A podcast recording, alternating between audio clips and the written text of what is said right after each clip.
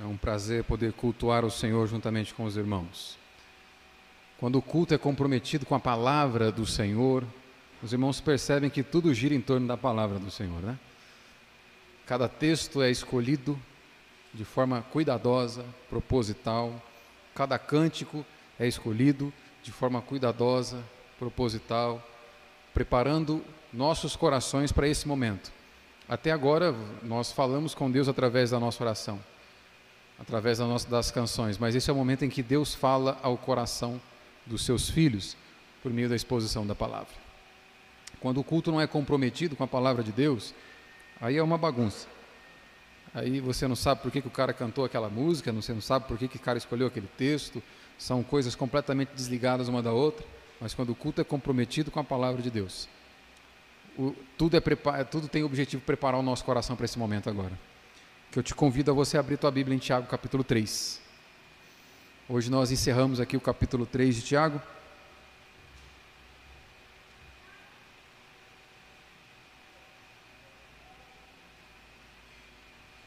Tiago capítulo 3, eu vou ler dos versos 13 ao 18.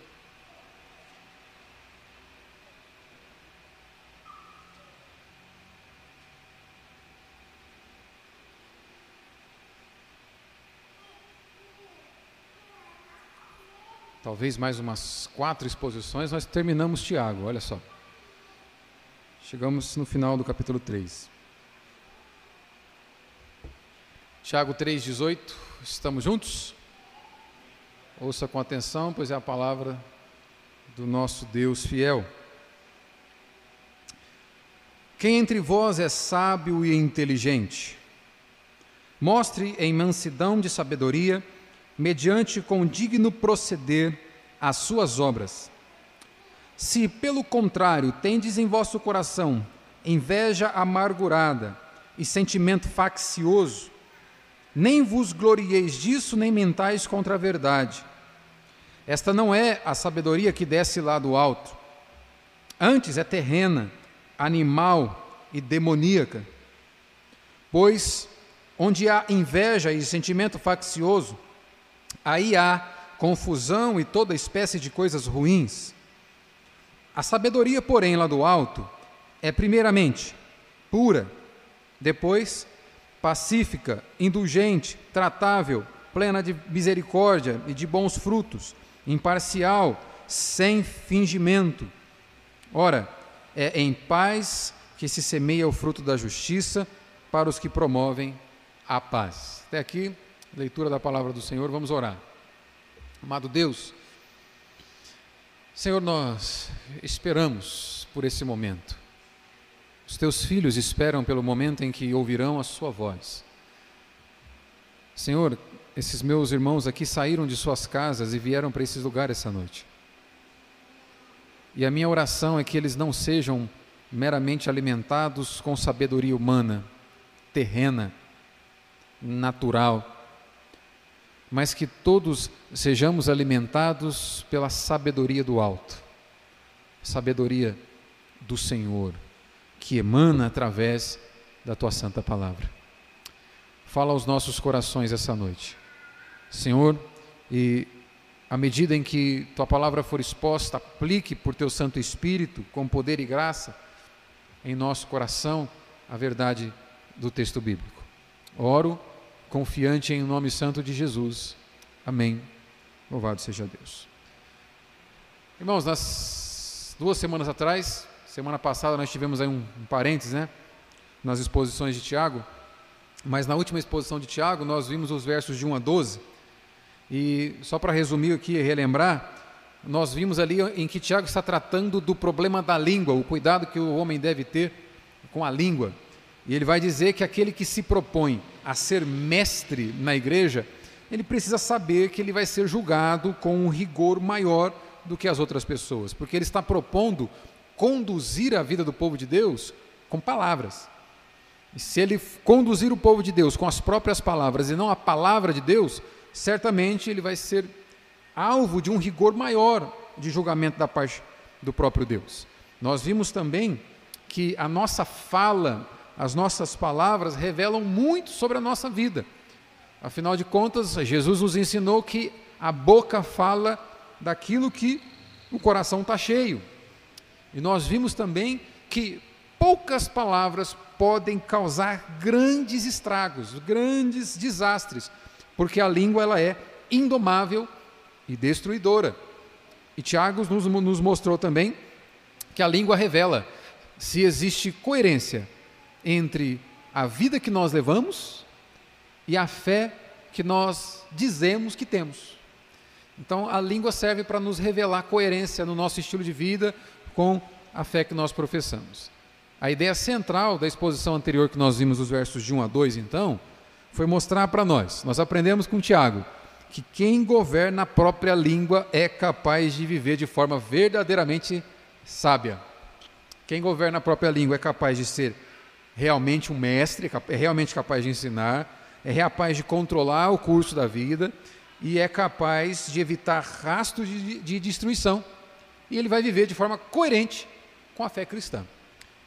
Aqui, nessa porção que nós vamos ver hoje, dos versos 13 até o 18, Tiago continua fazendo essa aplicação prática que ele faz do pensamento que ele tem de como que fé e obras devem se relacionar. Tiago já explicou que fé e obras devem caminhar juntas. Ele já explicou que a verdadeira fé, ela é consumada, ela é evidenciada pelas obras. Nós já vimos que nós não somos salvos por essas obras que praticamos, mas pelo fato de termos a fé em Jesus Cristo, que salva pecadores, nós necessariamente temos essas obras que Tiago tanto fala aqui. E agora no texto dessa noite, usando mais um exemplo prático, Tiago vai dar mais uma forma de nós evidenciarmos que a nossa fé é verdadeira. Ele vai mostrar que a verdadeira fé produz sabedoria verdadeira. Ao passo que, se a minha sabedoria não for essa sabedoria do alto que nós vamos aprender aqui hoje, há sérios indícios que a minha fé não é compatível com as minhas obras, ou a minha fé não é verdadeira fé em Jesus Cristo. Mais uma vez, nós estamos diante de um alerta da carta de Tiago aqui. Então, a ideia central dessa porção que nós vamos ver hoje, esse é o momento em que você anota o tema da mensagem. A ideia central que Tiago vai nos ensinar aqui é que as sabedorias, falsa e verdadeira, elas são diferenciadas pela sua fonte e pelos seus resultados. Você sabe se uma sabedoria é verdadeira ou falsa, dependendo de onde ela vem e o que, que ela causa, o que, que ela gera. E nós vamos ver isso em três pontos. Nós vamos ver isso primeiro, que a, nós vamos ver as evidências dessa sabedoria do alto. E sempre que eu me referir à sabedoria verdadeira, eu estou usando o sinônimo de sabedoria do alto, a sabedoria que vem de Deus. E sabedoria falsa, a sabedoria terrena, que brota nos nossos corações corrompidos. Então, essas duas formas de sabedoria vão estar presentes dos irmãos, diante dos irmãos essa noite. Quando eu disser sabedoria verdadeira, eu estou dizendo sabedoria que vem de Deus, quando eu disser sabedoria falsa, estou dizendo aquela sabedoria que é meramente terrena, fruto do nosso coração, corrompido. São esses dois tipos aqui. Então nós vamos ver em três pontos. Primeiro, a evidência da sabedoria do alto, que vai estar no verso 13. Segundo, quais são as marcas da sabedoria terrena ou da falsa sabedoria. Isso vai estar nos versos 15 e 16. E por último, nós vamos ver mais algumas características da verdadeira sabedoria do alto, nos versos 17 e 18. Vamos lá então. Primeiro ponto aqui. A verdadeira sabedoria que vem do alto, ou as evidências da verdadeira sabedoria que é do alto. Olha mais uma vez o verso 13 comigo. Tiago disse assim: Quem entre vós é sábio e inteligente? Mostre em mansidão de sabedoria mediante condigno proceder as suas obras. Olha só, vamos relembrar aqui, Tiago ele continua dirigindo essas palavras aqui, em especial, para aquele grupo que queria ser mestre na igreja. Você vai lembrar, corre seus olhos para o capítulo 3, verso 1, olha o primeiro versículo do capítulo aí. Tiago vem dizendo o seguinte: Meus irmãos, não vos torneis muito de vós mestres, sabendo que havemos de receber maior juízo. Então, em especial, ele dirige essas palavras a algumas pessoas que queriam ser mestres na igreja, que queriam ensinar na igreja de Cristo. É provável que Tiago está usando aqui de ironia. Por isso que ele começa o verso 3 dizendo: Quem aí é sábio e inteligente? Por que ironia? Aqueles homens, leitores originais de Tiago ali, é, esses aspirantes à liderança da igreja, eles declaravam acerca de si mesmo que eles eram sábios e inteligentes, que eles eram esses homens dotados de conhecimento divino, sabedoria de Deus. Isso aqui é muito comum, é muito comum as pessoas pensarem que são sábias quando na verdade não são. Isso não é diferente da igreja hoje. Existem hoje pessoas no meio, entre o povo de Deus, que pensa que são sábios, mas na verdade não são. Algumas pessoas que são dotadas meramente de um pouco dessa sabedoria terrena, dessa sabedoria natural que nós vamos ver aqui, e eu vou chamar de falsa sabedoria, essas pessoas, por dotar de um pouco de conhecimento dessa sabedoria do mundo, acham que são capazes de conduzir o povo de Deus por terem sabedoria do alto. Acham que são portadores de uma sabedoria verdadeira. Essas pessoas geralmente são tratadas como guias espirituais, como já usei esse termo na semana retrasada, gurus espirituais. Elas são tratadas como pessoas dignas de conduzir a vida de outras pessoas do povo de Deus, por causa dessa sabedoria terrena. Ao passo que a, o verdadeiro sábio à luz das Escrituras é aquele que sempre se considera indigno com a sua própria sabedoria de conduzir o povo de Deus. Ele sabe que não há nada nele que seja suficiente para conduzir outras pessoas. Ele é completamente dependente da sabedoria verdadeira, do alto. Então, aquele que tem uma falsa sabedoria se acha digno de conduzir pessoas com esse saber, porque eles julgam ter sabedoria verdadeira, quando na verdade é falsa. Isso é muito comum, era muito comum no tempo em que Paulo, Tiago escreveram essas cartas, porque os filósofos gregos, por exemplo, eles são exemplo dessas pessoas que têm mera, tinham mera sabedoria humana, mundana, terrena, e se achavam dignos, se achavam capazes de conduzir as pessoas rumo à transcendência, rumo à eternidade. Paulo vai dizer sobre esses homens em Romanos capítulo 1, verso 22 o seguinte: inculcando-se por sábios. Primeiro texto que nós lemos. Segundo, inculcando-se por sábios, tornaram-se loucos. Os discursos desses homens é a mera repetição da sabedoria aqui de baixo. Não tem nada de sabedoria do céu ao rejeitar a suficiência e a utilidade da Escritura, a sabedoria desses sábios segundo o mundo, segundo o mundo é meramente terrena, desprovida do verdadeiro poder de Deus que salva pecadores. O apóstolo Paulo nos ensina, no mesmo contexto em que ele está falando sobre isso lá em Romanos 1, que o Evangelho é o poder de Deus para a salvação daquele que crê. Então, rejeitar a suficiência do Evangelho no trato com os seres humanos é rejeitar a única possibilidade salvadora, salvadora dos homens. O reverendo Nicodemos, no seu comentário de Tiago, sobre isso ele vai dizer o seguinte: é como se Tiago nos dissesse: vocês que se consideram sábios e inteligentes, e que acham que podem ser mestres, vocês ficam disputando, usando a língua para provar, para, para, para provocar divisões, constrangimento e para arruinar a reputação dos outros.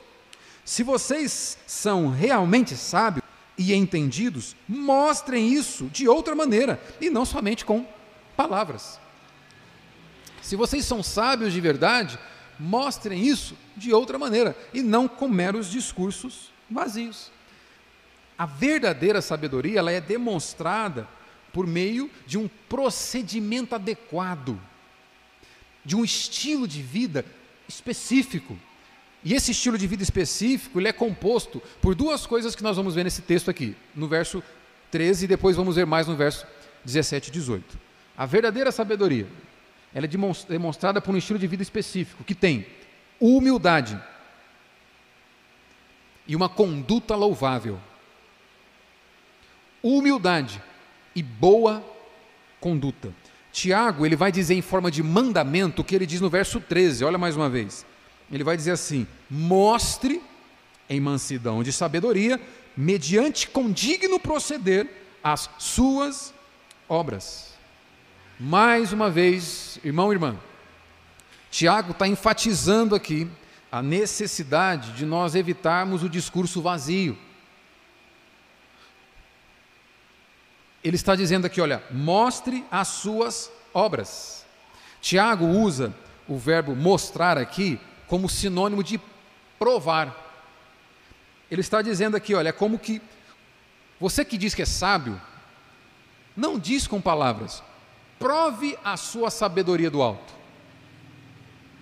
Prove que você não é sábio aos seus próprios olhos, mas que quando Deus olha para você, Ele diz: Esse aqui é sábio. Prove. E aí ele vai mostrar que o homem deve dar provas verdadeiras dessa sabedoria que ele diz que possui. E essas provas verdadeiras vêm por meio da sua conduta diária. Ele não demonstra sabedoria verdadeira no púlpito, ele não demonstra sabedoria verdadeira nas palavras durante a instrução de alguém, mas é quando ele sai do púlpito, é quando ele deixa de falar e você se relaciona com ele. Aí você tem acesso à verdadeira sabedoria desse homem e pode julgar se ela é terrena ou divina. É isso que Tiago vai nos ensinar aqui. E olha só, quais são as evidências presentes na obra desse indivíduo que você vai poder dizer o seguinte: olha, esse aqui tem verdadeira sabedoria do alto. Como é que você faz para saber que alguém que chega para você e diz: Eu sou um mestre da parte de Deus enviado para você, enviado da parte de Deus para você, tenho sabedoria do alto. Como é que você faz para saber? Tiago nos ajuda aqui. Ele vai usar esses, essas duas expressões. Primeiro, humildade. Segundo, uma conduta excelente louvável. A palavra que ele usa aí no verso 13, mostre em mansidão de sabedoria, para que essa sabedoria tenha mansidão. A palavra que ele usa para mansidão aqui significa um é bondade de espírito, humildade, mansidão. Outra palavrinha aí do verso 13. Olha só, uma palavrinha que a gente não costuma usar muito, mas você vai entender o significado dela. Mediante condigno proceder. Tua tradução aparece assim? Verso 13. Mediante condigno proceder. Essa palavra condigno aqui significa gracioso, excelente, louvável. O que, que Tiago está ensinando para nós aqui, irmãos? Presta atenção. A verdadeira sabedoria do alto, uma sabedoria que não é meramente humana, falsa, ela é demonstrada por um procedimento adequado, que é composto por humildade, é composto por gentileza, mansidão, é, é, composto por um comportamento que é gracioso, por um estilo de vida que é louvável, que é bom.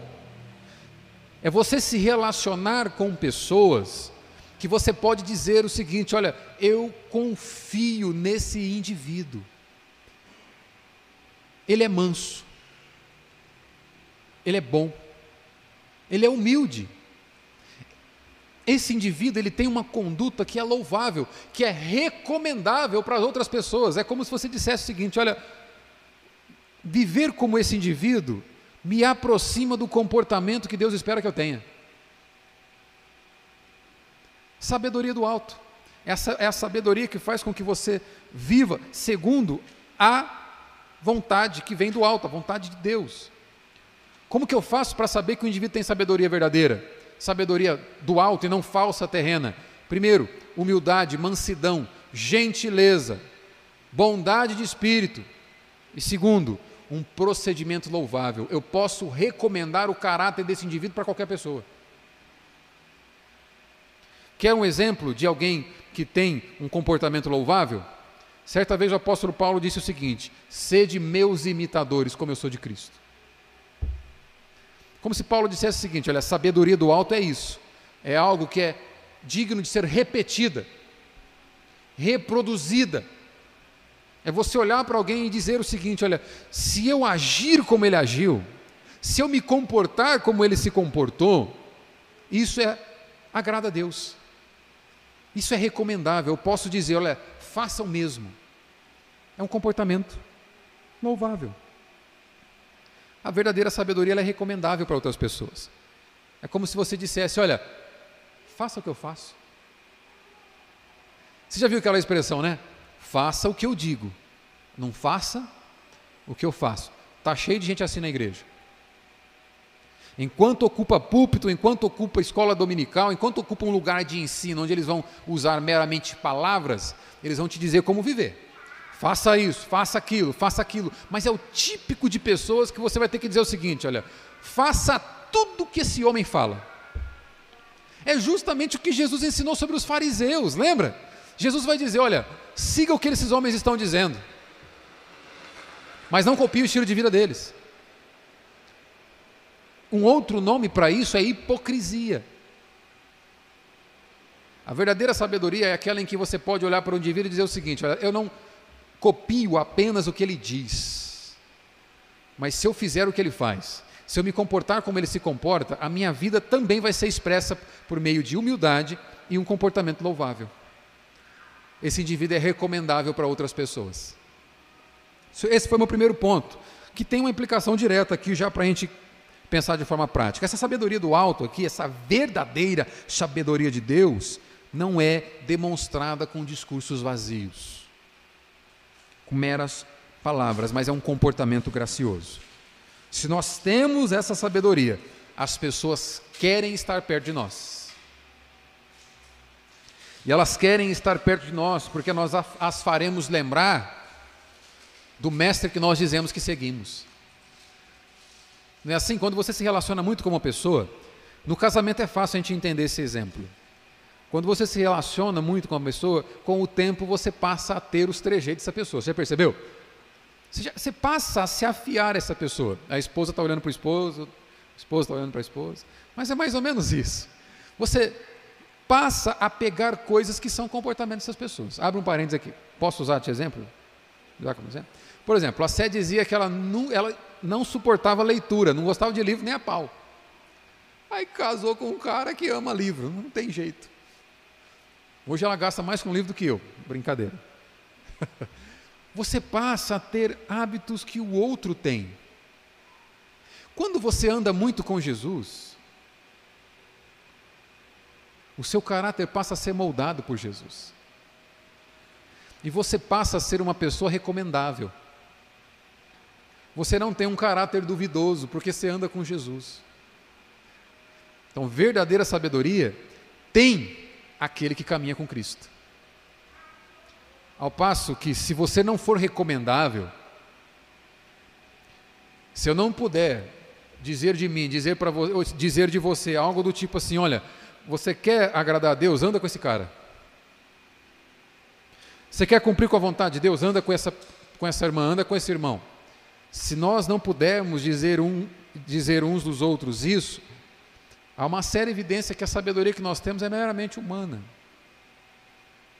Não vem do alto.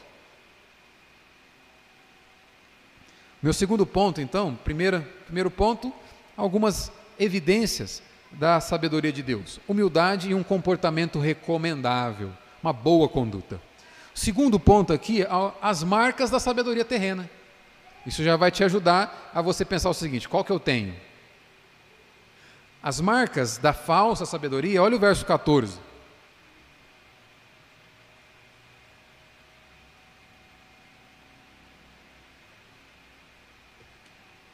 Se, pelo contrário, tendes em vosso coração inveja amargurada e sentimento faccioso Nem vos glorieis disso, nem mentais contra a verdade. Esta não é a sabedoria que desce lá do alto. Antes, é terrena, animal e demoníaca. Pois onde há inveja e sentimento faccioso, aí há confusão e toda espécie de coisas ruins. Palavrinha-chave para você mudar aqui o pensamento e enxergar o que Tiago está dizendo, essa expressão que começa assim, verso 14: Se, pelo contrário, ou seja, se nós não somos humildes, não somos mansos, se nós não somos amáveis, se nós não temos um estilo de vida louvável, recomendável, se nós não temos um estilo de vida gracioso, excelente, não há em nós evidência alguma de que temos sabedoria que vem de Deus. Se o meu estilo de vida não for recomendável para ninguém, não há evidências de que eu tenha sabedoria que vem de Deus. Eu posso ser alguém muito instruído na sabedoria terrena, mas não na de Deus. Se, pelo contrário, o que temos aqui é uma mera sabedoria de baixo, uma mera sabedoria terrena. A sabedoria terrena, então, a falsa, ela é marcada pelas características de um coração corrompido. Se a verdadeira sabedoria é marcada por comportamentos, por sentimentos que nos fazem lembrar do Mestre, o varão perfeito, que é Cristo, a falsa sabedoria, a sabedoria terrena, tem como origem, como fonte, o nosso próprio coração corrompido, nossa própria natureza caída. E o resultado dela, que Tiago vai nos mostrar aqui, é inveja, inveja amarga, interesse próprio, ambição egoísta. E dentre os resultados que essa sabedoria gera, desordem, confusão e toda espécie de maldade. Eu disse que dá para diferenciar a verdadeira sabedoria da falsa, pela fonte e pelo resultado. A fonte da verdadeira é Deus. A fonte da falsa é o meu e o teu coração. O resultado da verdadeira é humildade e comportamento louvável, recomendável. O resultado da falsa é confusão, contenda e toda espécie de mal. Tiago vai mencionar aqui, olha, dois tipos de sentimento, sentimentos que vão demonstrar a origem da sabedoria terrena. Ou seja, vai demonstrar que vem do nosso coração corrompido mesmo ali. Olha só o verso 14, ele diz assim: pelo contrário, tendes em vosso coração inveja amargurada, amarga, e sentimento faccioso. Sentimento faccioso pode ser traduzido por ambição egoísta, interesse próprio. Esses sentimentos aqui, irmãos, são destrutivos para a unidade da igreja. É uma combinação destrutiva da unidade da igreja, porque revela quem está governando aqueles que os têm. Não é o Senhor, é o próprio coração corrompido. Você vai lembrar que há um tempo atrás nós fizemos essa, principalmente quando estava expondo Gálatas e Efésios, em especial em Gálatas, aquela luta interior do espírito e a carne. Pois é, inveja e ambição egoísta, ciúmes e ambição egoísta revelam que quem está governando o coração não é o espírito, mas é a carne. É a natureza pecaminosa. Paulo também vai tratar disso numa carta que ele escreveu para uma igreja bastante problemática. Louvado seja Deus que nós não somos tão problemáticos quanto a igreja de Corinto. A gente tem as nossas carnes de pescoço, mas graças a Deus não temos aquele povo. Em 1 Coríntios capítulo 3, eu vou ler para você, nos versos de 1 a 3, olha o que, que Paulo diz. Eu, porém, irmãos, não pude vos falar como a espirituais, e não, e sim como a carnais, como a crianças em Cristo. Leite vos dei a beber, não vos dei alimento sólido, porque ainda não podia suportá-lo, nem ainda agora podeis, porque ainda sois carnais. Verso 3: Porquanto, olha por que, que Paulo está dizendo que os coríntios são carnais. Porque, havendo entre vós ciúmes e contendas, não é assim que sois carnais e andais segundo o homem? Olha que interessante. A mesma palavra que Tiago usou e foi traduzido por inveja, zelos em grego, é usada por Paulo e foi traduzida por ciúmes, zelos. Tiago e Paulo estão juntos dizendo o seguinte: olha, se você é invejoso e causador de contenda, você é carnal. Se você é invejoso e causador de contenda, egoísta, você é carnal. É o que ele está dizendo. Você ainda vive segundo a sabedoria dos homens e não a sabedoria de Deus. Porque todo aquele que é nascido de Deus busca viver segundo a, a sabedoria de Deus. Então a combinação desses dois sentimentos aqui, inveja e ambição egoísta, é destrutiva para qualquer igreja local. Se nós tivermos no nosso meio líderes e membresia ciumentos, invejosos e causadores de contendas, egoístas, ambiciosos, nós podemos construir um grande clube social. Por quê? O egoísta, o ambicioso, ele é um realizador de projetos. Só que nós vamos construir um grande clube social, porque vai ter muita gente realizadora de projetos. Mas nós não teremos uma igreja.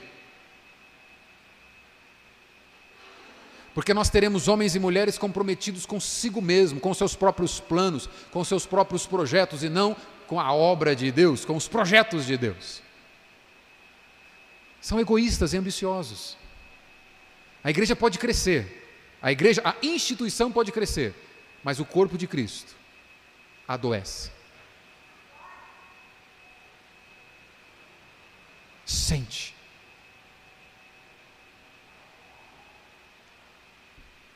porque é sabedoria mundana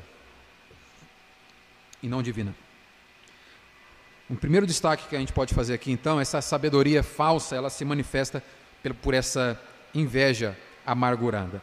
Essa ambição aqui, ela está ligada, essas palavras que Tiago está usando, estão ligadas à cobiça de uma posição de destaque, cobiça por status. Lembra, ele está falando com pessoas que querem ser líderes na igreja. Só que isso serve para qualquer pessoa. Esses, essa sabedoria falsa, ela, essa ambição, ela está ligada a essa busca a qualquer preço por autopromoção, por autoglorificação, busca de status. A sabedoria do mundo vai dizer o seguinte: olha, promova a si mesmo. Você é melhor do que os outros. Você é o seu próprio patrão, o seu próprio senhor. Você precisa se importar primeiro com você, depois com os outros. A sabedoria, a sabedoria mundana diz isso. A sabedoria mundana vai promover uma autoglorificação em você, seu ego vai ficar inchado, inflado. Sabedoria mundana. Os discípulos de Jesus foram assim antes de serem transformados pelo Espírito. Eles contendiam entre eles para saber quem ia ter o cargo maior no reino. Será que eu vou ser primeiro-ministro? Será que eu vou sentar à direita? Será que eu vou sentar à esquerda? Será que eu vou ser um grande nome no reino do Messias? Jesus vem e quebra a perna dizendo: o maior é aquele que serve todos. O maior no reino de Deus é aquele que se considera o menor no reino dos homens. Sabedoria mundana não serve para conduzir a igreja de Deus se através das pregações desse púlpito aqui, você sair daqui pensando que você é o cara, que você é melhor do que os outros, que você tem que se importar mais com você do que qualquer outra pessoa, meu irmão, essa igreja deixou de ser bíblica. Foge dela.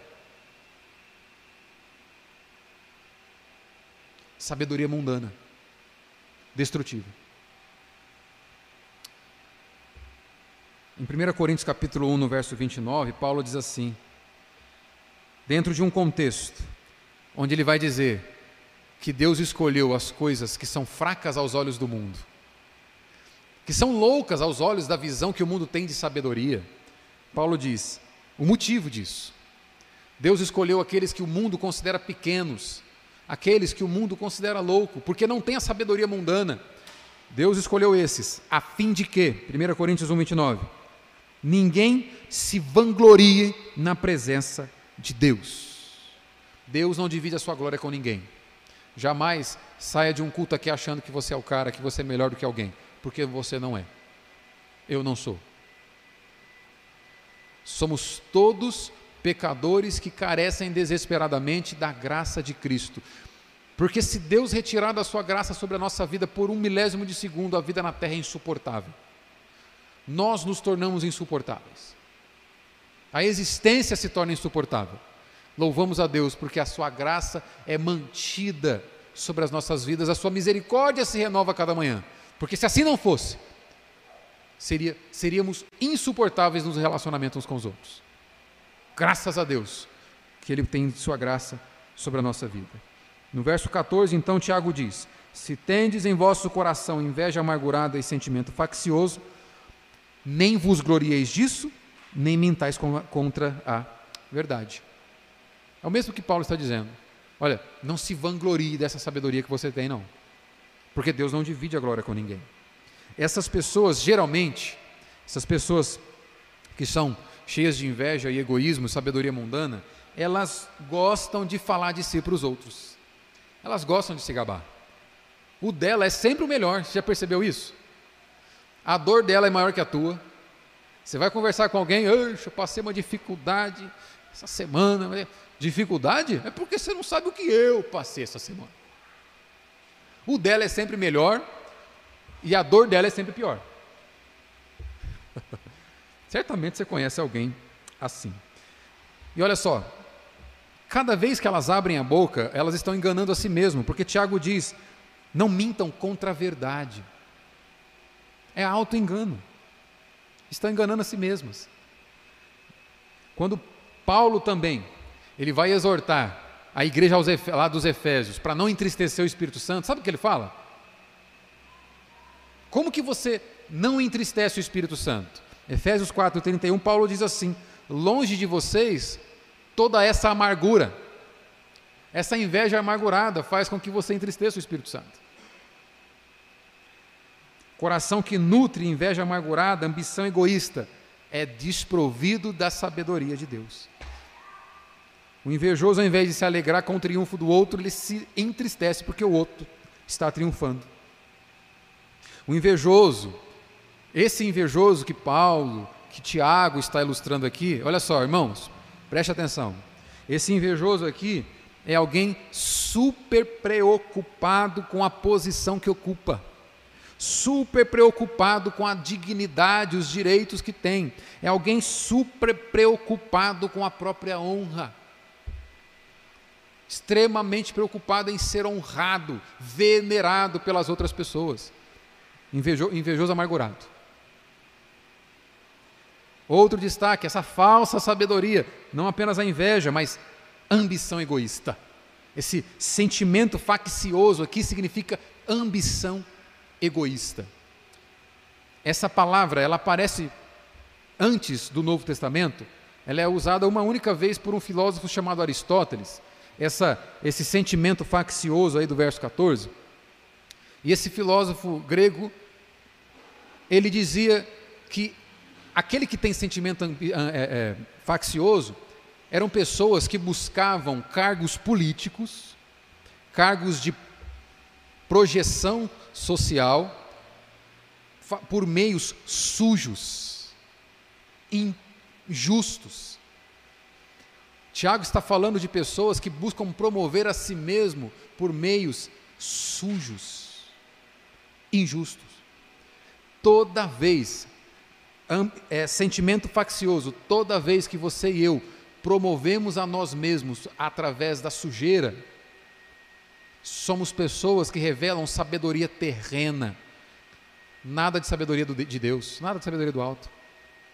Toda vez que nós promovemos a nós mesmos pela difamação de outros, revelamos sabedoria mundana. Irmãos, esse sermão não é encomendado, só estou explicando a tradução das palavras, tá bom? Tiago, você sabe, nós pregamos de forma sequencial aqui na igreja presbiteriana. Então, hoje foi essa palavra que caiu para nós pregarmos. Louvado seja Deus. Tiago está nos ensinando que toda vez que você e eu promovemos a nós mesmos por meio da difamação de alguém ou por meio de meios sujos, injustos, revelamos que temos uma sabedoria meramente terrena. E ele vai usar palavras muito duras aqui. Olha o verso 15 aí. Esta não é a sabedoria que desce lá do alto. Antes, lê comigo, ela é terrena, animal, diabólica, demoníaca. Tiago vai usar uma linguagem dura aqui, uma linguagem forte, para retratar essa diferença absoluta que existe entre a sabedoria de Deus e a sabedoria dos homens. João Calvino comentando isso, ele diz o seguinte: Tiago assume claramente que não somos de fato sábios, a não ser quando iluminados por Deus do alto pelo Espírito Santo. O que, que significa isso? A parte de Deus, a nossa sabedoria ela é, vamos ler junto? Terrena, animal e demoníaca. Você já leu esse texto alguma vez? Deixa eu explicar um pouquinho o significado dessas palavras aqui. A primeira palavra que Tiago usa é terrena. A palavra terrena que ele usou aqui significa literalmente aquilo que está sobre a terra. Ou seja, é uma sabedoria que se limita à perspectiva é, pequena que nós temos da terra. Não tem nada a ver, é completamente contrário àquilo que está, que vem do alto. Não tem nada de Deus. É mero conhecimento da terra. Aquele que não reflete em nada a sabedoria de Deus. Essa sabedoria que é promovida pelo nosso próprio coração, Deus não tem compromisso com ela. Primeiro ponto. Segundo, a palavra que ele usa aqui, animal, é literalmente aquilo que é não espiritual, que é, que é meramente natural. Ou seja, é o homem que não nasceu de novo, que é meramente carnal. A, a revista atualizada traduziu aí por animal, é algo que é meramente natural, que não procede do Espírito de Deus, procede da tua carne, da minha carne. Deus não tem compromisso nenhum com ela. Terceira palavra que ele usa aqui é demoníaca, diabólica. Percebe que ele vai usando palavras duras que vai ampliando os, o, a, a, a problemática dessa sabedoria mundana. Olha só, detalhe interessante: o único lugar em todo o Novo Testamento em que essa palavra demoníaca ligada à sabedoria mundana que aparece é só aqui. É só aqui que ela aparece. Essa palavra diabólica, demoníaca, se referendo à sabedoria dos homens, só aparece aqui. Então, quando essas palavras aparecem uma vez só, duas, três, a gente precisa ficar esperto. Tiago está dizendo aqui algo que literalmente pode ser traduzido como que procede de um demônio. Típico do comportamento de um demônio. Pessoas que são invejosas, que são ambiciosas de forma egoísta, que pensam mais em si do que nos outros. Essa sabedoria mundana, em especial líderes da igreja, em especial mestres da igreja, é como se Tiago dissesse o seguinte: você tem mais do diabo do que de Deus.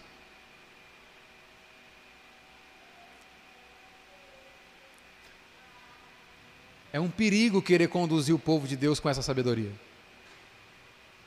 Tiago está dizendo para nós: tem mais do cão do que do Pai Celeste.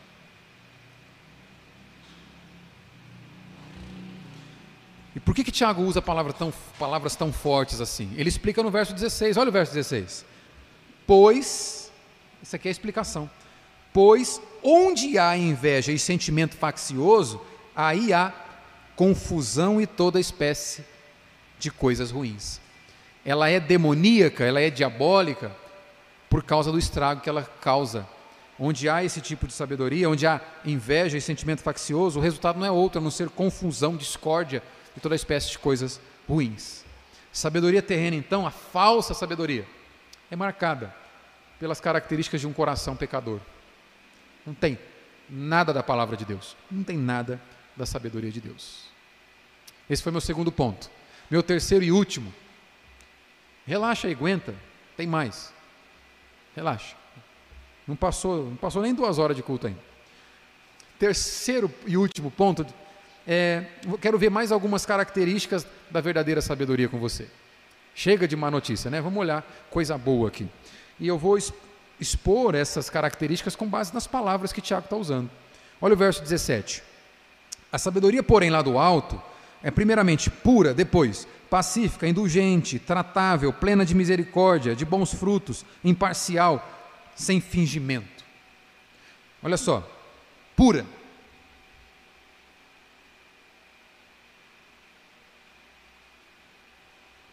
A sabedoria de Deus é incontaminada. Você conduzir pessoas com o teu coração, se eu for conduzir pessoas com o meu coração, o resultado é desastre. Nosso coração é cheio de contaminação. A sabedoria de Deus é pura, incontaminada, sem qualquer defeito moral, significa essa palavra aqui. Perceba, ela é livre daquela ambição humana de autoglorificação. O indivíduo que tem essa sabedoria do alto, ele não busca a glória de si mesmo, porque ele é comprometido com a glória de Deus. Pura, ele diz, ele enfatiza, primeiramente pura. O objetivo primeiro de um homem que tem sabedoria do alto é que ele não busca promover a si mesmo. Ele busca promover aquele que é a fonte de toda a real sabedoria. Ele busca promover Cristo. Ele faz declarações como a de João Batista, que ele cresça e eu diminua. Uma sabedoria pura. Segunda palavra que ele usa é pacífica. Se pacífica aqui, a sabedoria divina, ela não é contenciosa, facciosa, não, não causa contenda. A sabedoria do homem vai levar a competição, rivalidade, guerra. A sabedoria de Deus promove paz. Se você conhece alguém que é mais causador de desastre do que de paz, não tem sabedoria de Deus. Se você conhece alguém que é mais causador, criador de contenda do que pacificador, não tem sabedoria de Deus, é sabedoria demoníaca, terrena. A outra palavra que ele usa aqui é indulgente. Indulgente aqui significa alguém que é razoável, cheio de consideração, é, demora, é, é moderado, é gentil. O ambicioso, o invejoso, ele não tem essas características. O ciumento não consegue ser gentil, ele não consegue ser razoável. Ele não consegue ser assim. Essas, essa característica aqui da razoabilidade, desse indulgente, significa alguém que, que tem. É, não, não cria conflito, mas é alguém que prioriza a verdade. Ele mantém a paz, mas ele não rejeita a verdade. Esse indulgente não é aquele que pensa da seguinte forma: olha, o evangelho de Jesus está sendo pisoteado, falsificado. Ah, dá nada não, cada um tem a sua doutrina. Vamos nos contentar no nosso quadradinho aqui pregando a verdade. Se alguém está mentindo acerca do evangelho, dá nada não. É Deus e ele. Esse pensamento não é bíblico.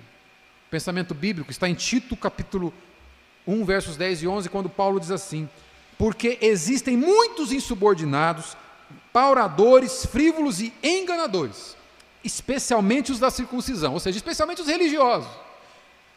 E é preciso fazê-los calar. O indulgente, a verdadeira sabedoria, ela é razoável porque ela não negocia a verdade. Paulo diz: eles, eles precisam ser calados. É preciso fazê-los calar, porque andam pervertendo casas inteiras. Famílias todas estão sendo desviadas por conta desses infelizes, ensinando o que não devem por torpe ganância. Ou seja, por conta daquela ambição egoísta, estão desviando pessoas do caminho do Senhor. Paulo vai dizer: tem que ser calado esse infeliz pregue a verdade e aponta os erros deles. Pela sabedoria humana? Não, é óbvio que não, é pela sabedoria inquestionável do Deus Criador, pela suficiência da palavra de Deus. A próxima palavra aí é tratável. Vamos correr. Vamos correr, porque quando o crente começa a olhar muito feio para nós é porque o horário deu. Tratável. A palavra tratável aqui significa uma pessoa que é facilmente persuadida, uma pessoa que é comunicável, que é de fácil acesso. Jesus era de fácil acesso. Todo tipo de pecador chegava até ele. Ele era facilmente comunicável, acessível. Se, se você não for acessível, comunicável, se você não for tratável, tua sabedoria é meramente humana, não vem do alto. A personificação da sabedoria na terra, aquele que é onisciente, Jesus Cristo, foi acessível. Quem nós pensamos que somos para não ser? A outra palavra que ele usa é plena de misericórdia no verso 17. A palavra misericórdia diz respeito ao coração ser lançado na miséria do outro. Essa, a, a, o, os, aquele que tem sabedoria do céu, do alto, ele tem ternura pelo necessitado, ele estende a mão pelo necessitado, ainda que o necessitado não mereça nada. Quantas pessoas necessitadas passou pela tua vida? Pois é, o sábio tem misericórdia. Penúltima, antepenúltima palavra aqui, bons frutos. A pessoa com sabedoria de Deus, ela é frutífera. Ela muda a vida e produz bons frutos, sempre para a glória de Deus. Penúltima palavra, imparcial. A pessoa que é imparcial aqui, a palavra imparcial, significa aquele que não tem duas almas, duas caras. Você conhece alguém duas caras? Pois é, a palavra imparcial, o verdadeiro sábio, o sábio segundo Deus, não tem duas caras, ele não tem duas almas, ele não é dividido no julgamento. Quando você tem sabedoria de Deus, você julga conforme a verdade e não conforme pressão, conveniência ou sua, seu próprio entendimento. Você julga pela palavra de Deus. Você tem uma cara só, a cara que a palavra te diz para ter. Você não tem duas. E a última palavra, a verdadeira sabedoria, é sem fingimento. Palavra sem fingimento significa sem hipocrisia. O hipócrita, a palavra hipocrisia era usada para se referir àqueles atores que estão desempenhando um papel. Na vida real ele é diferente. Diante das pessoas é uma coisa, nos bastidores é outra coisa. É o fingido. A verdadeira sabedoria, ela não é fingida. Você é o que você é. Você não é uma coisa no púlpito e outra coisa fora do púlpito. Você não é uma coisa quando as pessoas estão te vendo e outra coisa quando elas não estão te vendo. Você é o que você é. Se nós somos fingidos, duas caras, sabedoria não é de Deus. Quem se apresenta como anjo de luz, mas na verdade não é, não é Cristo. Percebeu por que, a sabedoria do cão? O diabo é duas caras. Se apresenta como não é. Por fim, meu irmão, há muita beleza, há muita virtude, há muita bênção na sabedoria de Deus. E eu concluo. Nós vimos que existe dois tipos de sabedoria a do alto e a da terra, a verdadeira e a falsa. A verdadeira sabedoria é demonstrada por um procedimento que é adequado, composto por humildade e uma conduta louvável, recomendável. A falsa sabedoria é marcada pelas características do coração pecaminoso, corrompido. A verdadeira vem de Deus, a falsa vem de nós mesmos, nosso próprio coração. Isso aqui tem poucas implicações para a gente finalizar. Meu irmão, minha irmã,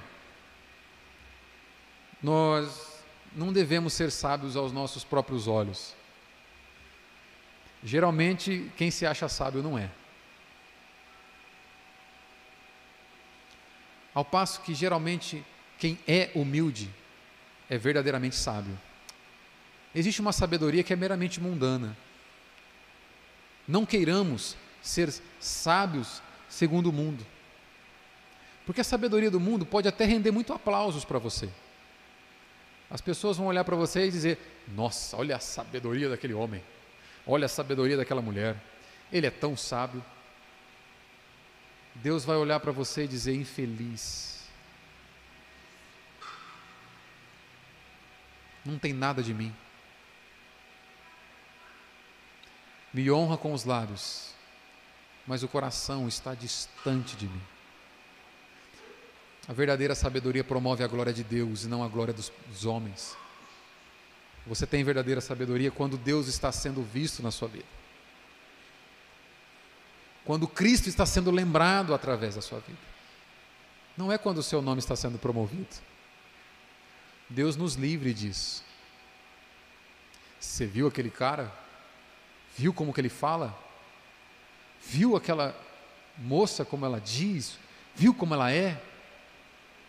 Que Deus receba toda a glória. Isso é verdadeira sabedoria.